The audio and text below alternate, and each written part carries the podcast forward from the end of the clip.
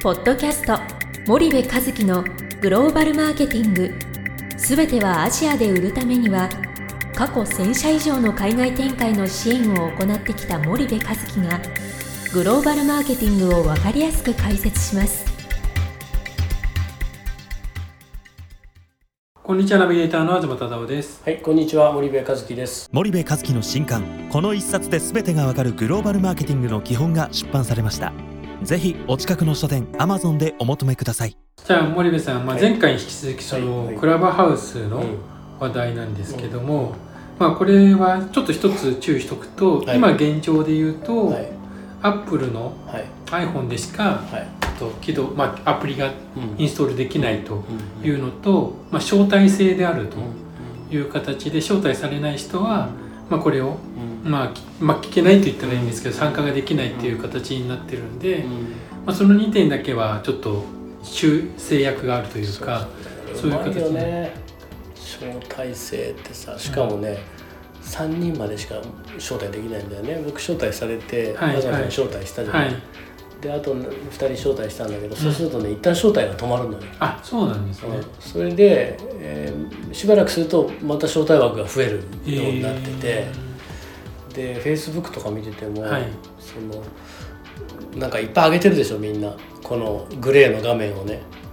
皆さん登録お願いしますとかって最近すごいみんな上げてる。ーあそうなんですね。だからこの言ったらインビテーション制っていうね自分が招待されたよっていう、うんこのなんだろう優越感みたいな特特別別感感みたいなね。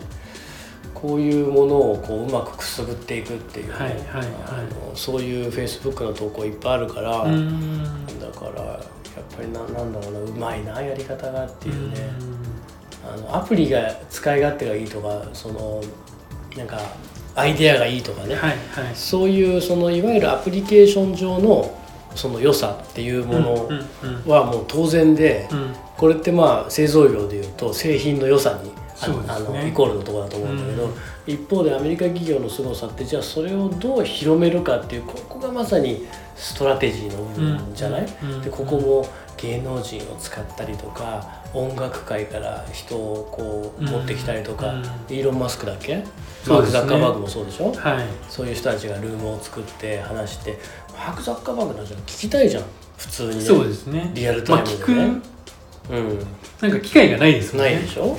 YouTube でマーク・ザッカーバーグが話してるのをまあ見たりはするけども、うん。講演をねこう見るとかってあるけど、はい。そんなリアルタイムでどういう話し方するんだろうとかね、うん。イーロン・マスクって普通に、まあ、電話じゃん。はい。家で多分話すんだろうね。そうでしょうね。そういう時ってどういうふうに話すんだろう？ってそれは聞きたいよね、うん。で芸能人のそのインスタライブがあれだけ流行ったのもさ芸能人が普段うん。家でうん。インスタライブやりますっつって家にいる時芸能人ってどんなまあそうですねふうに話すんだろうって、何してんだろう背景に何が映るんだろうってみんな見たくても来るわけじゃないのね、でそれがまあ音声のバージョンで出てっていう、やる側にとってもうん、手軽ですよね。はいね背景が見えないし電話一つあればうん。できるっていうのは、うん。まあちょっと手軽感はありますよね。そう。だからこれもまあ映像と違ってね映像だと視覚と聴覚と2つの感覚を集中させないといけないけど、はい。あのリスニングだとねクラブハウスだと聴覚だけの集中だから聞く側もね、うん。ストレスも多分少ないんだろうけどもまあまあうまいなと思ったんだよね。はいはいはいそうまあこういうのはやっぱり全部アメリカから出てくるよね。そうですね。YouTube にしろ何にしろっていう感じですねでアップルだけでしか今は使えなくて、はい。アップルと組んでんのこれって。そんなことないんじゃないですかね。アプリがアップルだけに対応してるって感じで、まあ当然、うん、そういう iPhone に対応してるっていうだけで、まあ、今後 Android も出てくるのかどうなのかっていうのはちょっとわからないですけど、うん、うん、出すんだろうね、今のところは理由ないよね Apple だけの iPhone に対応してるというような感じみたいですね。これポッドキャストにとっては脅威なんですか？どうなんでしょう。またでも住み分けができるんじゃないですかね。ライブ配信と、ん。まあ、基本的にはずっと残る。うん。ストックメディアとうん。フローメディアうん。で、基本的には多分ポッドキャストはポッドキャストでうん。聞く人とうん。例えば森部さんまあがライブでやったらうん。ちょっと聞いてみようかなっていう人もうん。もしかしたらいらっしゃるかもしれないので。まあセミナーとあれにポッドキャストがなんか合わさったような感じで、まあ、ひ基本的にはまあ家で iPhone さえあればうん聞けて何か疑問に持ったらうん。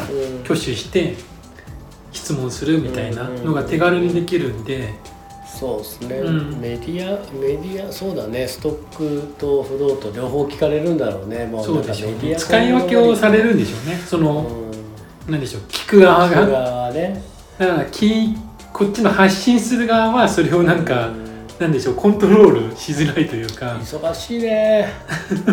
昭和のテレビとラジオっていう時代が良かったねそうですね。あーやっぱりもう月9みたいなねげドラマは月9だけ、はいはい。みたいな。そのなんか毎回毎回このアメリカのドラマの流行りのやつあるじゃない。はい。もうもう毎週毎週っていうかハラハラするからやめてってずっと続くやつね、ああいうのじゃなくてもう月9みたいなね。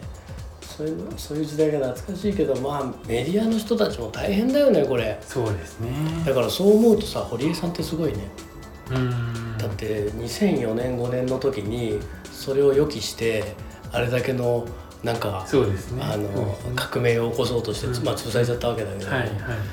まあでも先見の明はあった先見の明があったってことだよね。こうなるっていうことを想像しててその通りになってるからね。そうですね。堀江さんがなんか1年前か2年前かな、うん。あとメディアで空いてるのは YouTube が出てきた時に、耳だけだって言ってたんで,、でその耳っていうのが、まあ、当然ポッドキャストもそうですけど、うん。クラブハウスにうん。当たるんで、うん。まあその辺は多分、まあ、賢いんでしょうね。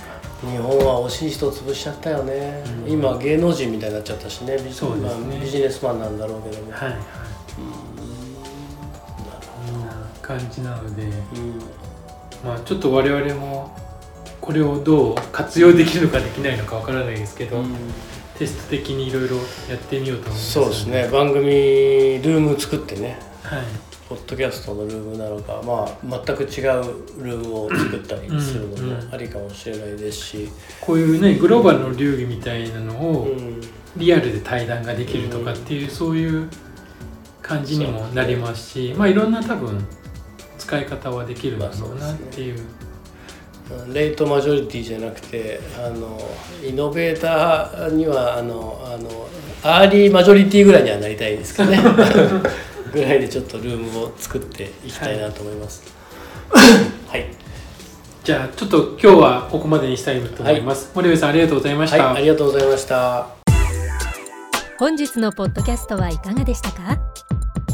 番組では森部和樹へのご質問をお待ちしております皆様からのご質問は番組を通じ匿名でお答えさせていただきます podcast アットマーク spydergrp.com ポッドキャストアットマークスパイダー grp.com までたくさんのご質問をお待ちしております。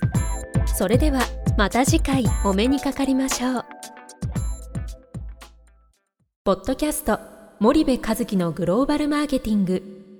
この番組はスパイダーイニシアティブ株式会社の提供によりお送りいたしました。